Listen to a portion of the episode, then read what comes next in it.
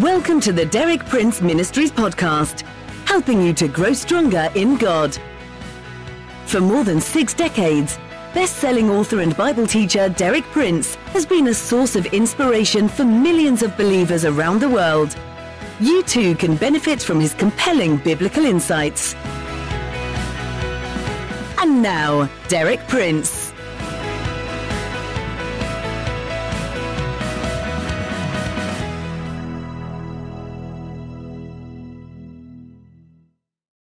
I do trust that you've already begun to find in these resolutions a new source of strength and direction as you set out on your way into this new year.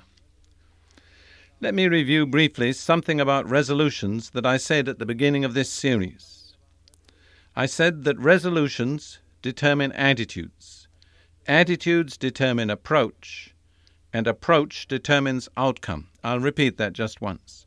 Resolutions determine attitudes, attitudes determine approach, and approach determines outcome. Now, my purpose in going through these scriptural New Year resolutions with you has been to produce in you an attitude and an outlook that will carry you through to a successful outcome when this year ends. In other words, it'll be a good year. The last two let us resolutions that we looked at were the following Hebrews 12 28 and 29. Therefore, since we receive a kingdom which cannot be shaken, let us show gratitude, by which we may offer to God an acceptable service with reverence and awe, for our God is a consuming fire. That one is, let us show gratitude, and it's connected with the way in which we're able to serve a holy God. The next one was in Hebrews 13 13. Hence, let us go out to him, that's Jesus, outside the camp, bearing his reproach. That resolution is let's be willing to be identified with Jesus and his cross. Let's not try to be Christians and avoid the reproach of the cross. The attitude of the world to Jesus, sooner or later, is going to be reflected in its attitude to us. The cross brings release from two related forms of slavery. The first, pleasing self, the second, pleasing the world. The only way of escape from those two slaveries is through the cross. And last, yesterday, I quoted to you the words of James that if we want to be friends of this world, we become the enemies of God. We've got to accept the principle of the cross in our personal lives. Today, we're going to look at the 12th and the final resolution. It's found in Hebrews 13, verse 15. Through him, that's Jesus, then, let us continually offer up a sacrifice of praise to God. That is, the fruit of lips that give thanks to his name. So that's the final resolution. To me, it's very appropriate and very beautiful. Let us continually offer up a sacrifice of praise to God. I think it's so good that the final resolution is something that we're to go on doing. Are you going to go on doing that all through this year, continually offering up a sacrifice of praise to God? It's going to make all the difference to what the year holds for you. This final step of offering up a sacrifice of praise to God is related in a direct and practical way with the two previous steps, which were let us show gratitude and let us go out to Him outside the gate.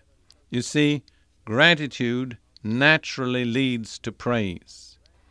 There's so many passages in the Bible where it relates thanksgiving with praise. One of the most beautiful is Psalm 100, verse 4, where it says about coming to God, we enter into his gates with thanksgiving and into his courts with praise.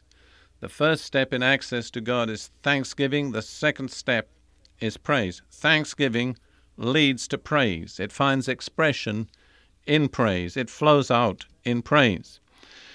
And then the step just before this one, let us go out to him outside the camp. Let us be identified with the cross of Jesus. Let us not try just to follow Jesus without accepting the reproach of his cross brings us, as I've said already, release from the two slaveries of pleasing self and pleasing the world. And that again is directly related to offering the sacrifice of praise. You might not see it at first, but there are two hindrances to spontaneous, free flowing praise in our lives. They are love of self and love of the world. As long as we're, our affections are centered in ourselves or in the world, we're not really free to praise God. But the cross removes these two hindrances and sets us free to praise God. And then we're no longer affected by what happens to ourselves. We're not affected by our own moods, by our problems, by apparent adversity. We're no longer affected by what goes on in the world around us.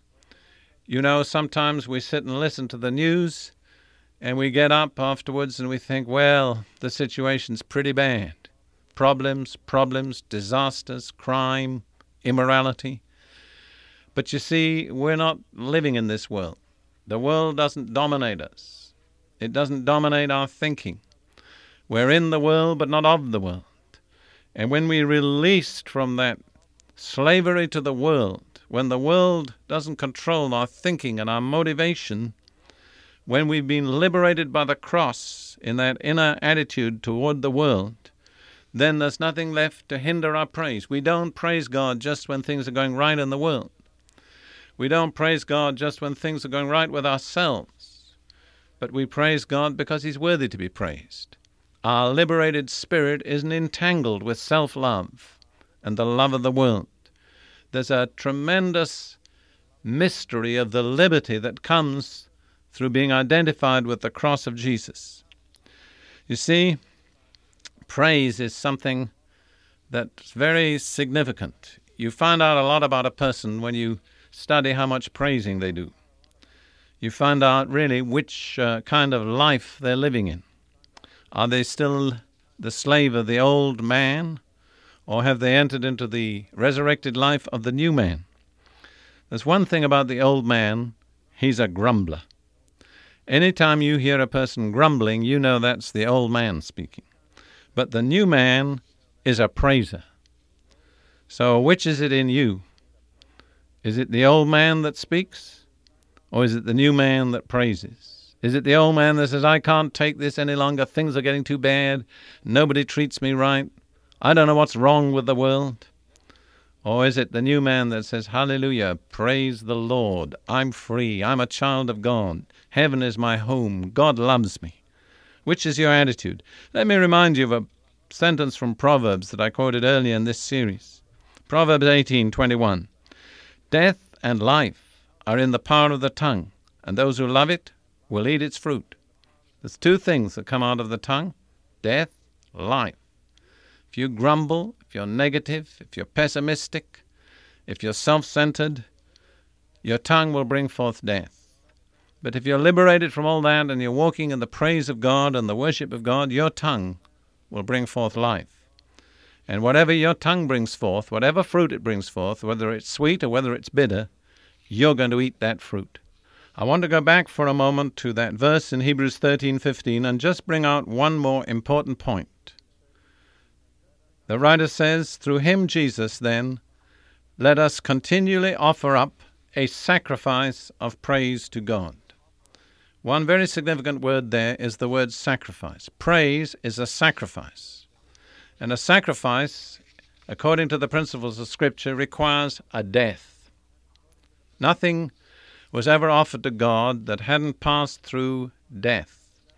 And so the sacrifice of praise requires, as I've already said, the death of the old man. The old man can't really praise God as God deserves to be praised. There has to be a death. And then again, a sacrifice costs something, and praise is costly. Let me put it this way we need to praise God most when we least feel like it. Praise does not depend on our feelings. It's a sacrifice of our spirit. I want to just give you the example of David for a moment in closing this talk. Psalm 34, the introduction and the first three verses. The introduction says, A psalm of David when he feigned madness before Abimelech, who drove him away and he departed. At this time, David was a fugitive from his own country. The king, Saul, was trying to kill him. He had to leave his own country and his familiar surroundings. He went to the court of a Gentile king for refuge, but Abimelech, the king, suspected him of being a, an enemy, and in order to save his life, he had to feign madness. And it says in the historical book that he scrabbled on the door and he slobbered on his beard. That was his situation. What was his reaction? Listen to the first three verses of this psalm. I will bless the Lord at all times. His praise shall continually be in my mouth. My soul shall make its boast in the Lord. The humble shall hear it and rejoice. O magnify the Lord with me, and let us exalt his name together. Isn't that marvelous? Right there in such a terrible situation, with his life hanging in the balance and the shame of having to feign madness, he says, I will bless the Lord at all times. His praise shall continually be in my mouth. That's the sacrifice of praise. He says, I'm going to go on boasting in the Lord. There's nothing else I can boast in right now, but I can boast in the Lord. He says, The humble will hear it and rejoice. And then he goes on, Oh, magnify the Lord with me, and let us exalt his name together. I want to tell you, praise is infectious. If you learn to praise God that way, others will join you. But grumbling is infectious too. If you grumble, you'll get fellow grumblers. So learn to offer that sacrifice of praise to God continually.